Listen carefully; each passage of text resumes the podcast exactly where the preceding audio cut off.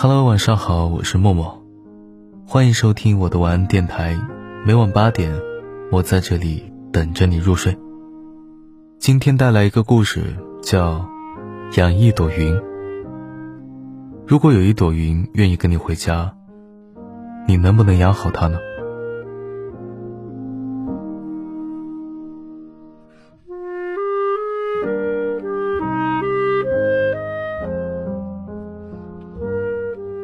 我曾养过一朵云，那是一朵小小的云，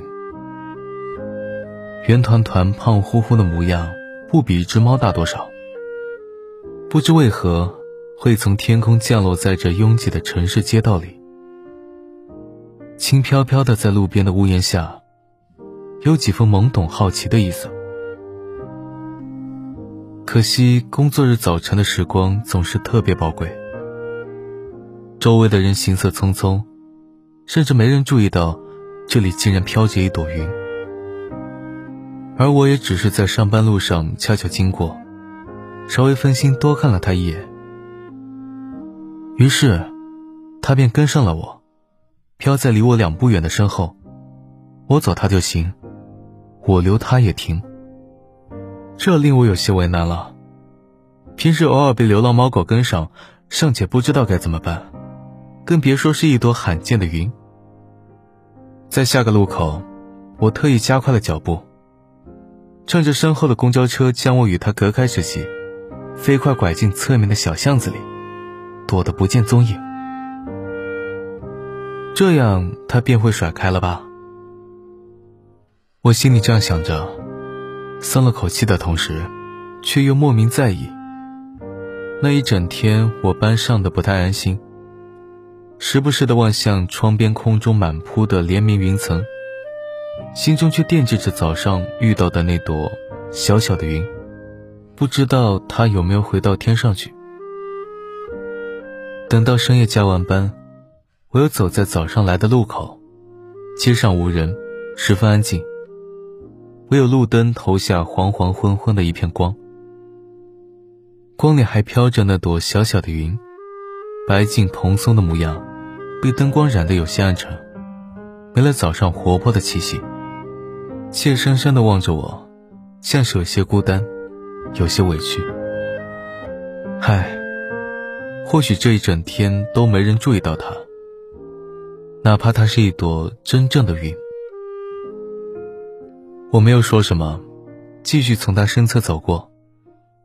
他马上转身想要跟过来，跟了几步，却又迟疑了。可能是怕我再像早上那样将他甩开，我停下脚步，叹了口气，回头朝他招招手。如果你愿意的话，你就跟我一起回家吧。他很高兴，飞快地飘来扑到我怀里。看他蓬松成一团可爱模样，我忍不住伸手捏了捏，然后发现，这质感和我预想的很不一样。没有冰冷潮湿，而是温暖柔软，外加一点毛茸茸。你为什么会从天上掉到地上来呢？我轻声的问道。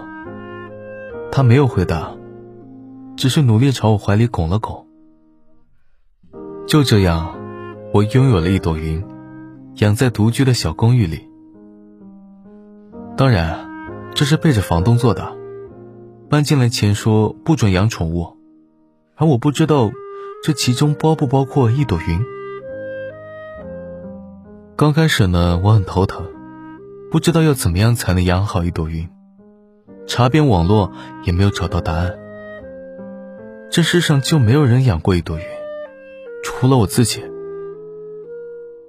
还好养它呢，其实很简单，不需要食物和防疫，除了蒸发的水汽之外。也没有其他排泄物需要打理，我只需要每天在桌上放一盆清水，它渴了就会自己去汲取，然后以肉眼可见的速度从干瘪变到饱满，顶着天花板活泼的飘来飘去。不过即使是清水，也会有不同的味道。我们人类对此分不太清楚，云朵却能准确分辨。也有自己的喜好和偏爱。这也不麻烦，我多试几次，就能知道究竟是自来水、矿泉水，还是附近小河里的流水，最能让他喜欢。稍微麻烦一点的是，我需要每隔一段时间就选在天气好的时候带他出去，在灿烂的阳光和流淌的风中走上一大圈，汲取热力与元气，不然他就会消沉丧气。沉甸甸的飘不太起来，无法保持原来的蓬松轻盈。我一开始呢，担心这样做是否太过招摇，每次带他出去时，还会刻意的在外面套个大气球什么的，牵着绳子慢慢走，把它伪装成日常生活里才会有的东西。但很快我便发现，自己不用这么做的。没有人会对我在遛一朵云感到吃惊。他们宁愿相信我是拿了个新奇的玩具或者搞了个有趣的把戏，也不愿相信这朵云是真的。只是偶尔会遇到小朋友会指着它开心的大喊，说：“快看，这是一朵真正的云。”可惜，在我试图让他们亲手摸一摸之前。孩子们就已经被父母们催促着急匆匆地往前走了，走着走着，就渐渐变成了不肯相信地球上真的有一朵云的大人了。这让我和云都有些失望。但不久之后，我们便开始习惯，甚至是喜欢这样了。因为太过离奇而不被相信真实存在，意味着我们不必再费心伪装。在这个凡事皆需要规规矩矩的城市里，我和他反倒是自由自在的。后来再带云出门，我就不去设法遮掩他了，由着他自由自在的漂浮，时而窜到我前面，时而又趴在我肩头。先是亲昵的蹭蹭我的脸颊，然后又顽皮的飞快溜走。我很喜欢看他无忧无虑的模样。原本沉郁的心情也会跟着变好。在那段还算轻松的日子里，我们一起养成了共同探索这座城市的小习惯。有时是我带着他，有时是他带着我。总之，我们一起去到了许多不曾去过的地方，比如藏在城市中央的那片小绿地，比如穿城而过的那条河流，再比如。城里最高大的大楼楼顶，时值傍晚，楼顶刮着好大的风，呼呼的响着。而我竟在这凉爽的晚风中，看着那朵小小的云在风中自由自在的跃动，还被夕阳的光芒镀出一层耀眼的金边，心底的幸福油然而生。因为原本两点一线的乏味生活起了有趣的改变。因为一份美景的分享，变成了双重的快乐，也因为平凡如我，居然能拥有一朵云，一朵真正的美丽的云。而这朵云带给我的东西，远远不止这些，还有无数微小的幸福颗粒，嵌在生活的碎片里。当我因为工作业绩不佳，被老板骂到狗血淋头时，当我因为既没有背景，又不够圆滑，而被客户嫌弃甚至投诉时，还有当我许多次因为加班太晚，错过末班公交车，又舍不得花钱打车，只能又困又累的走在回家路上的时候，我都明显的感觉到，有一些东西跟从前不一样了。过去的我精疲力尽的推开公寓门时，内心从未有过期待，因为心里明白，除了黑暗和寂寞。迎接我的不会再有别的什么了。现在的我，即使还是同过去一样疲惫不堪，但我知道，有一朵云在门后等着我。无论回去有多晚，总有他愿意等我。所以，我每次推开公寓门时，都会换上最真诚的笑，因为我不希望把在外面沾染的纷纷扰扰带回来吓到他，只希望他眼中的我。也是快乐的，幸福的，然后再等着他同样高兴的扑到我怀里。伸手揉一揉那像棉花糖一样的白云朵，软软绒绒的，还很暖和。那我所有的烦恼就真的没有了。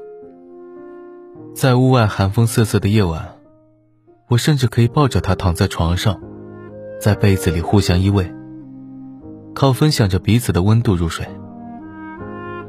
这样，就连最可怕的噩梦都奈何不了我了。如果有沾满阳光味道的云朵填满了午夜的梦境，用尽心尽意支撑我、关心我，那么生活里的痛苦和磨难，又有什么所谓呢？都没关系的，因为我拥有一朵云呢。尽管这朵云只是普通的云，就像我也只是个普通的人，普通到各自融到天上的云彩，或者地上的人群里。就再也找不到了。但我们的互相依赖、彼此依靠，还有共同生活的珍贵记忆，这是任谁都无法代替的。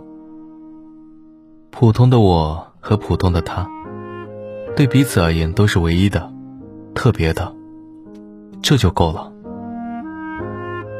如果可以，我希望这个故事就停在这里。可惜这个愿望无法实现。因为生活不能像故事一样任性逗留，就像狂风会吹散云层，人也会被命运推着继续向前走。在之后的一段时间里，生活变得越来越忙碌，连我自己都忙得早出晚归，脚不沾地。每日心里来月里去，根本看不到朝阳与夕阳的模样。当然就更没空再赶上每次好天气都带着我的云出门溜达。有好几次明明说好了的出行，都被老板的一个电话临时打断了，这令他很不高兴，气到颜色都变了。先从洁白变成浅灰，再来变成深灰，浑身散发着森森湿气，偶尔还会有小火花在其间闪烁。像是一只发怒的小兽露出了尖牙。对不起嘛，别生气了。我想要伸手安抚他，他却很不情愿，故意飘在我够不着的高处，做出冷淡的姿态。我自知理亏，苦笑着拿出一瓶新买的昂贵矿泉水，咕咚咕咚倒在水盆里，仰头望着他，哄劝道。这是你上次尝过之后很喜欢的口味，是在极地冰川里藏了亿万年的冰水哦。抵不过美味的诱惑，犹豫半天还是下来了。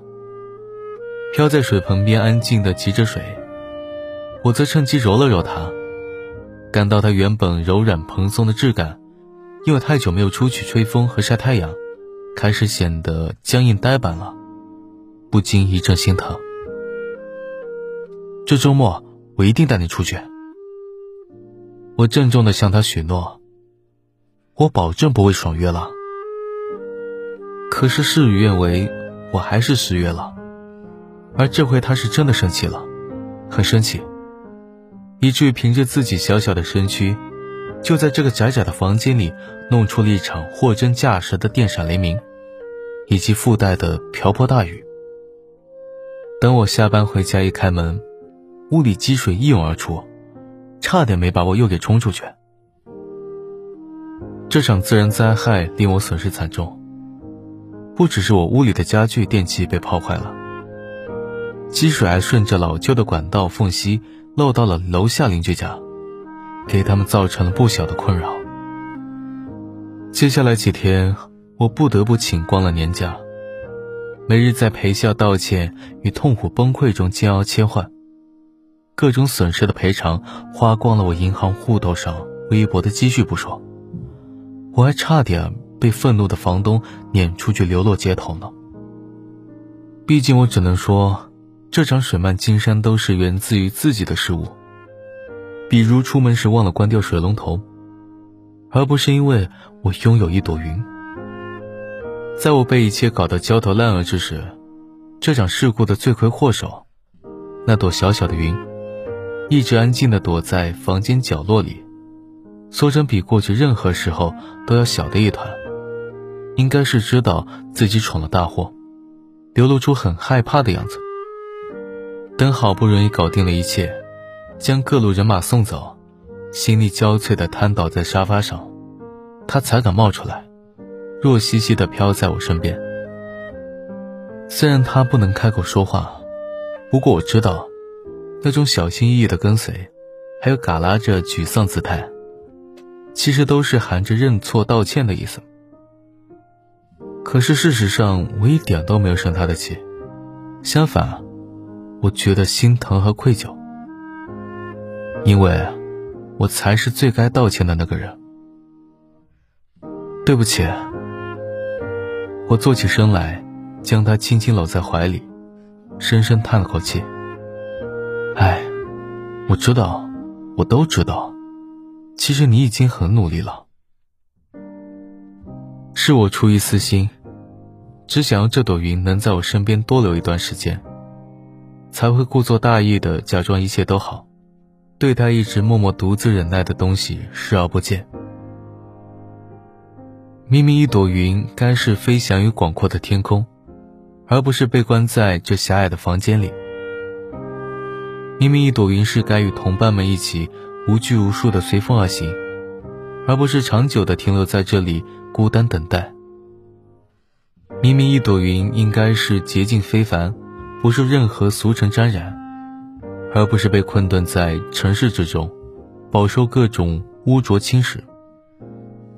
长期生活在并不适应的环境里，即使是一朵原本品性温和的云，也会被这环境荼毒，变得暴躁无常，乱发脾气。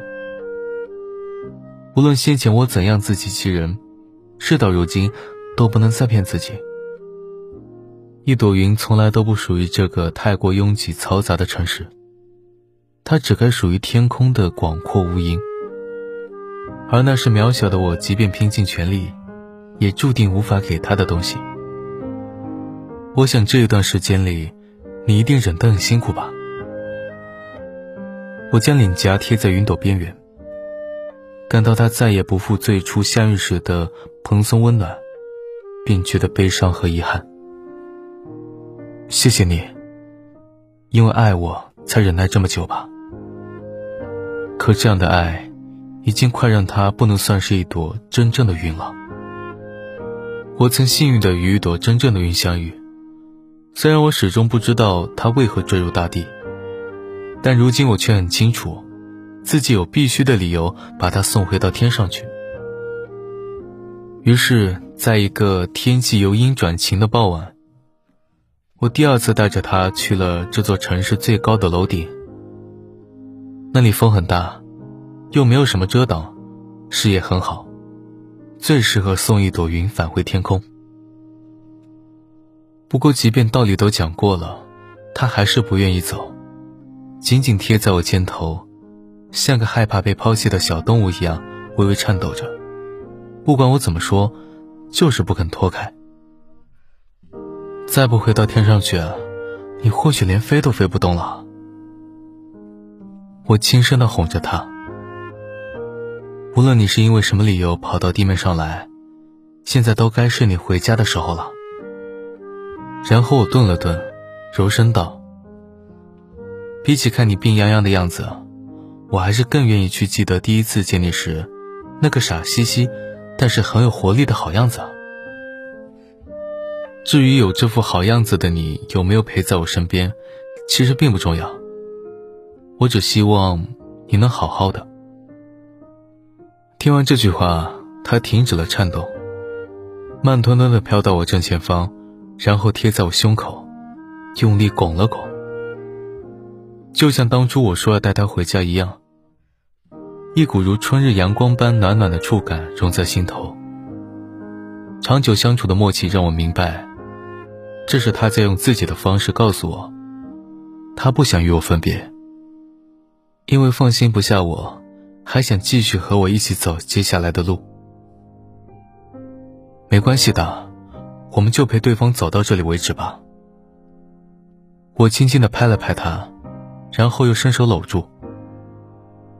这段时间谢谢你了，不用觉得遗憾，也没有谁抛下谁，因为我们都已经尽力了。明明我有尽量让自己的语气显得豁达一些，可是话一说出口，眼泪还是不由自主的流了下来，淌了满脸。他大概也哭了吧，不然怎么会有一阵湿漉漉的小雨淋透在我胸口？在这朵云离开之前，我与他做了一个小小的约定。约定即使分开之后各走各的路，也要像曾经在一起时那样，用心去很多美好的地方，看很多美丽的风景。这个习惯是我们相遇时共同获得的礼物。即使会有离别，也可以各自把这份礼物带走。